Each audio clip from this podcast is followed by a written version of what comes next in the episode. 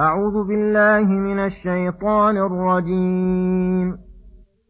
إن الذين يكفرون بالله ورسله ويريدون أن يفرقوا بين الله ورسله ويقولون ويقولون نؤمن ببعض ونكفر ببعض ويريدون أن يتخذوا بين ذلك سبيلا أولئك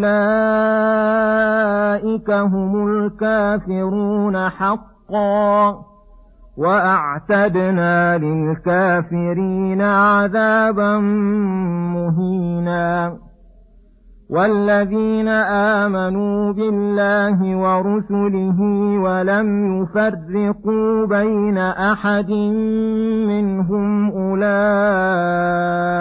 سوف يؤتيهم أجورهم وكان الله غفورا رحيما يسألك أهل الكتاب أن تنزل عليهم كتابا من السماء. فقد سألوا موسى أكبر من ذلك فقالوا أرنا الله جهرة فأخذتهم الصاعقة بظلمهم ۖ. ثم اتخذوا العجل من بعد ما جاءتهم البينات فعفونا عن ذلك وآتينا موسى سلطانا مبينا ورفعنا فوقهم الطور بميثاقهم وقلنا لهم ادخلوا الباب سجدا وقلنا لهم وقلنا لهم ادخلوا الباب سجدا وقلنا لهم لا تعدوا في السبت وأخذنا منهم ميثاقا غليظا فبما نقضهم ميثاقهم وكفرهم بآيات الله وقتلهم الأنبياء بغير حق وقولهم قلوبنا غلف بل طبع الله عليها بكفرهم فلا يؤمنون إلا قليلا. وبكفرهم وقولهم على مريم بهتانا عظيما. وقولهم إنا قتلنا المسيح عيسى ابن مريم رسول الله.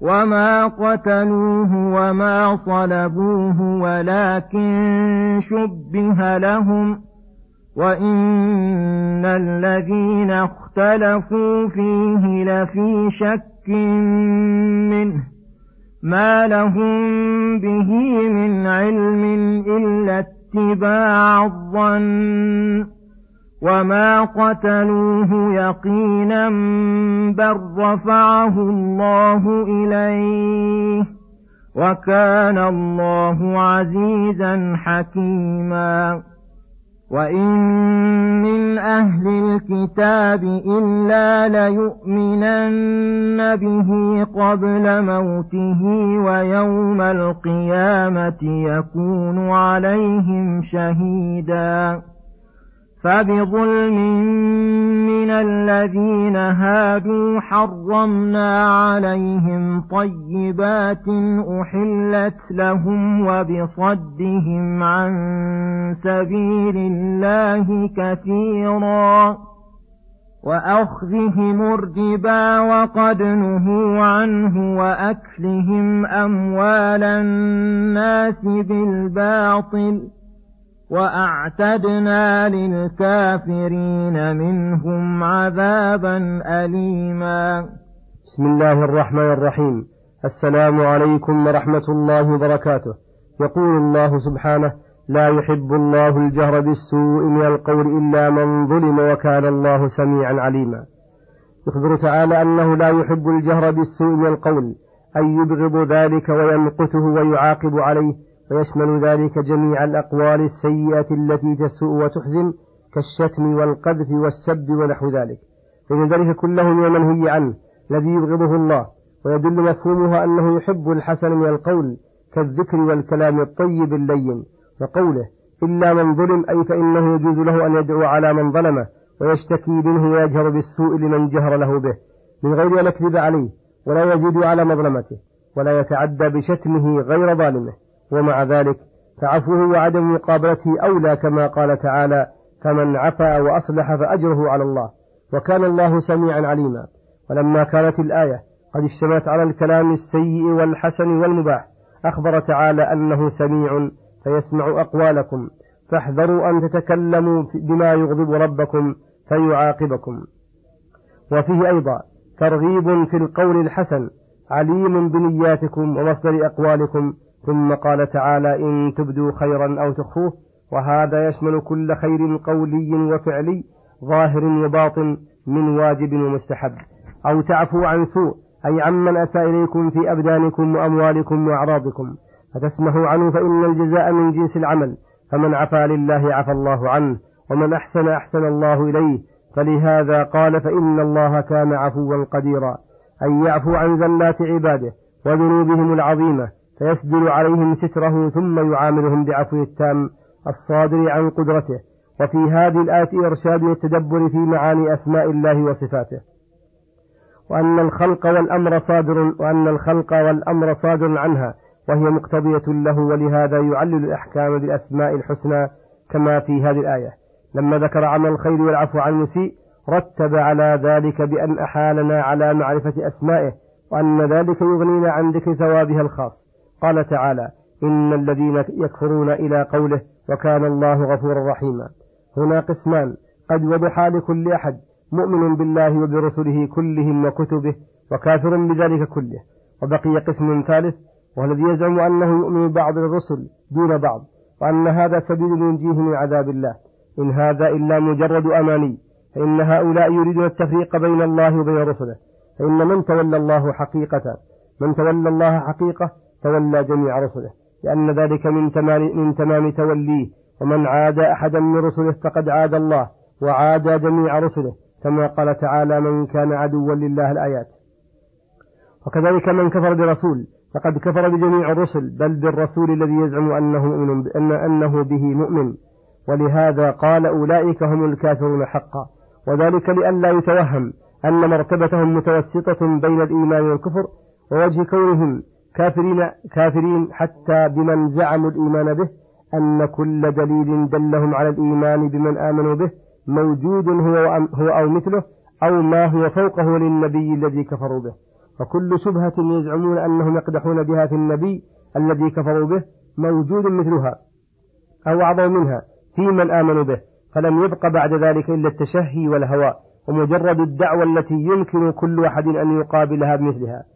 ولما ذكر أن هؤلاء هم الكافرون حقا ذكر عقابا شاملا لهم ولكل كافر فقال وأعتدنا للكافرين عذابا مهينا كما تكبروا عن الإيمان بالله أهانهم بالعذاب الأليم المخزي والذين آمنوا بالله ورسله وهذا يتضمن الإيمان بكل ما أخبر الله به عن نفسه وبكل ما جاءت به الرسل من الأخبار والأحكام ولم يفرقوا بين أحد منهم بل آمنوا بهم كلهم فهذا هو الإيمان الحقيقي. واليقين المبني على البرهان أولئك سوف يؤتيهم أجورهم أي جزاء إيمانهم وما ترتب عليه من عمل صالح وقول حسن وخلق جميل كل على حسب حاله ولعل هذا هو السر في إضافة الأجور إليهم. وكان الله غفورا رحيما يغفر السيئات ويتقبل الحسنات. ثم يقول سبحانه يسألك أهل الكتاب أن تنزل عليهم كتابا من السماء الآيات. هذا السؤال الصادر من أهل كتاب الرسول محمد صلى الله عليه وسلم على وجه العناد والاقتراح وجعلهم هذا السؤال يتوقف عليه تصديقهم أو تكذيبهم وهو أنهم سألوا أن ينزل عليهم القرآن جملة واحدة كما نزلت التوراة والإنجيل وهذا غاية الظلم منهم فإن الرسول بشر عبد مدبر ليس في يده من الأمر شيء بل الأمر كله لله. وهو الذي يرسل وينزل من يشاء ما يشاء من عباده؟ كما قال تعالى عن الرسول لما ذكر الآيات التي فيها اقتراح المشركين عليه صلى الله عليه وسلم قل سبحان ربي هل كنت إلا بشرا رسولا. وكذلك جعلهم الفارق بين الحق والباطل جعلهم الفارق بين الحق والباطل مجرد إنزال الكتاب جملة أو مفرقة مجرد دعوة لا دليل عليها ولا مناسبة بل ولا شبهة. فمن أين يوجد في نبوة أحد من الأنبياء أن الرسول الذي يأتيكم بكتاب نزل مفرقا فلا تؤمنوا به ولا تصدقوه. بل نزول القرآن مفرقا بحسب الأحوال مما يدل على عظمته واعتناء الله بمن أنزل, بمن أنزل عليه كما قال تعالى وقالوا لولا نزل هذا القرآن جملة واحدة كذلك يثبت به فؤادك ورتلناه ترتيلا ولا يأتونك بمثل إلا جئناك بالحق وأحسن تفسيرا. فلما ذكر اعتراضهم الفاسد أخبر أنه ليس بغريب من أمرهم بل سبق لهم من المقدمات القبيحة ما هو أعظم مما سلكوا مع الرسول الذي يزعمون أنهم آمنوا به من سؤالهم له رؤية من سؤالهم له رؤية الله عيانا واتخاذهم العجل إلها يعبدونه من بعد ما رأوا الآيات من بعد ما رأوا من الآيات بأبصارهم ما لم يره غيرهم ومن امتناعهم من قبول أحكام كتابهم وهو التوراة حتى رفع الطور من فوق رؤوسهم وهددوا أنهم إن لم يؤمنوا أسقط عليهم. فقبلوا ذلك على وجه إغماض والإيمان الشبيه بالإيمان الضروري. ومن امتناعهم من دخول أبواب القرية التي أمروا بها أمروا بدخولها سجدا مستغفرين فخالفوا القول والفعل. ومن اعتداء ما اعتدى منهم في السبت فعاقبهم الله تلك العقوبة الشنيعة ويأوا بأخذ الميثاق الغليظ عليهم. فنبذوه وراء ظهورهم وكفروا بآيات الله وقتلوا رسله بغير حق. ومن قولهم إنهم قتلوا المسيح عيسى وصلبوه والحال أنهم ما قتلوه وما صلبوه بل شبه لهم غيره فقتلوا غيره وصلبوه. وادعاؤهم أن قلوبهم غلف لا تفقه ما تقول لهم ولا تفهمه وبصدهم الناس عن سبيل الله فصدوهم عن الحق. ودعوتهم إلى ما هم عليه من الضلال والغي وبأخذهم السحت والربا. مع نهي الله لهم عنه والتشديد فيه. فالذين فعلوا هذه الأفاعيل لا يستنكر عليهم أن يسأل الرسول محمد صلى الله عليه وسلم أن ينزل عليهم كتابا من السماء. وهذه الطريقة من أحسن الطرق لمحاجة الخصم المبطل. وهو أنه يصدر منه إذا صدر منه من الاعتراض الباطل ما جعله شبهة له ولغيره في رد الحق أن يبين من حاله الخبيثة وأفعاله الشنيعة ما هو من أقبح ما صدر منه. ليعلم كل واحد أن هذا الاعتراض من ذلك الوادي الخسيس وأن له مقدمات يجعل هذا معها. وكذلك كل, معتر كل اعتراض يعترضون به على نبوة محمد صلى الله عليه وسلم يمكن أن يقابل بمثله أو ما هو أقوى منه في نبوة من يدعون إيمانهم به. يكتفى بذلك, يكتفى بذلك شرهم وينقمع باطلهم. وكل حجة سلكوها في تقريرهم نبوة من آمنوا به فإنها ونظيرها وما هو أقوى منها دالة ومقررة لنبوة محمد صلى الله عليه وسلم.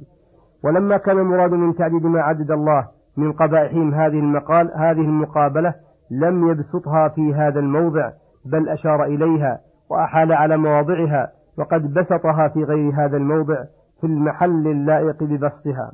وقوله وإن من الكتاب وإن من أهل الكتاب إلا ليؤمنن به قبل موته يحتمل أن الضمير هنا في قوله قبل موته يعود إلى أهل الكتاب فيكون على هذا كل كتابي يحضره الموت ويعاين الأمر حقيقة فإنه يؤمن بعيسى عليه السلام ولكنه إيمان لا ينفع لأنه إيمان اضطرار فيكون مضمون هذا التهديد لهم والوعيد ألا يستمروا على هذه الحال التي سيندمون عليها قبل مماتهم فكيف يكون حالهم يوم حشرهم وقيامهم؟ ويحتمل أن الضمير في قوله قبل موته راجع إلى عيسى عليه السلام فيكون المعنى وما من أحد من أهل الكتاب إلا ليؤمنن بالمسيح عليه السلام قبل موت المسيح وذلك يكون عند اقتراب الساعة وظهور علاماتها الكبار فإنها تكاثرت الأحاديث في نزوله عليه السلام في آخر هذه الأمة. يقتل الدجال يقتل الدجال ويضع الجزية يقتل الدجال ويضع الجزية ويؤمن به أهل الكتاب مع المؤمنين.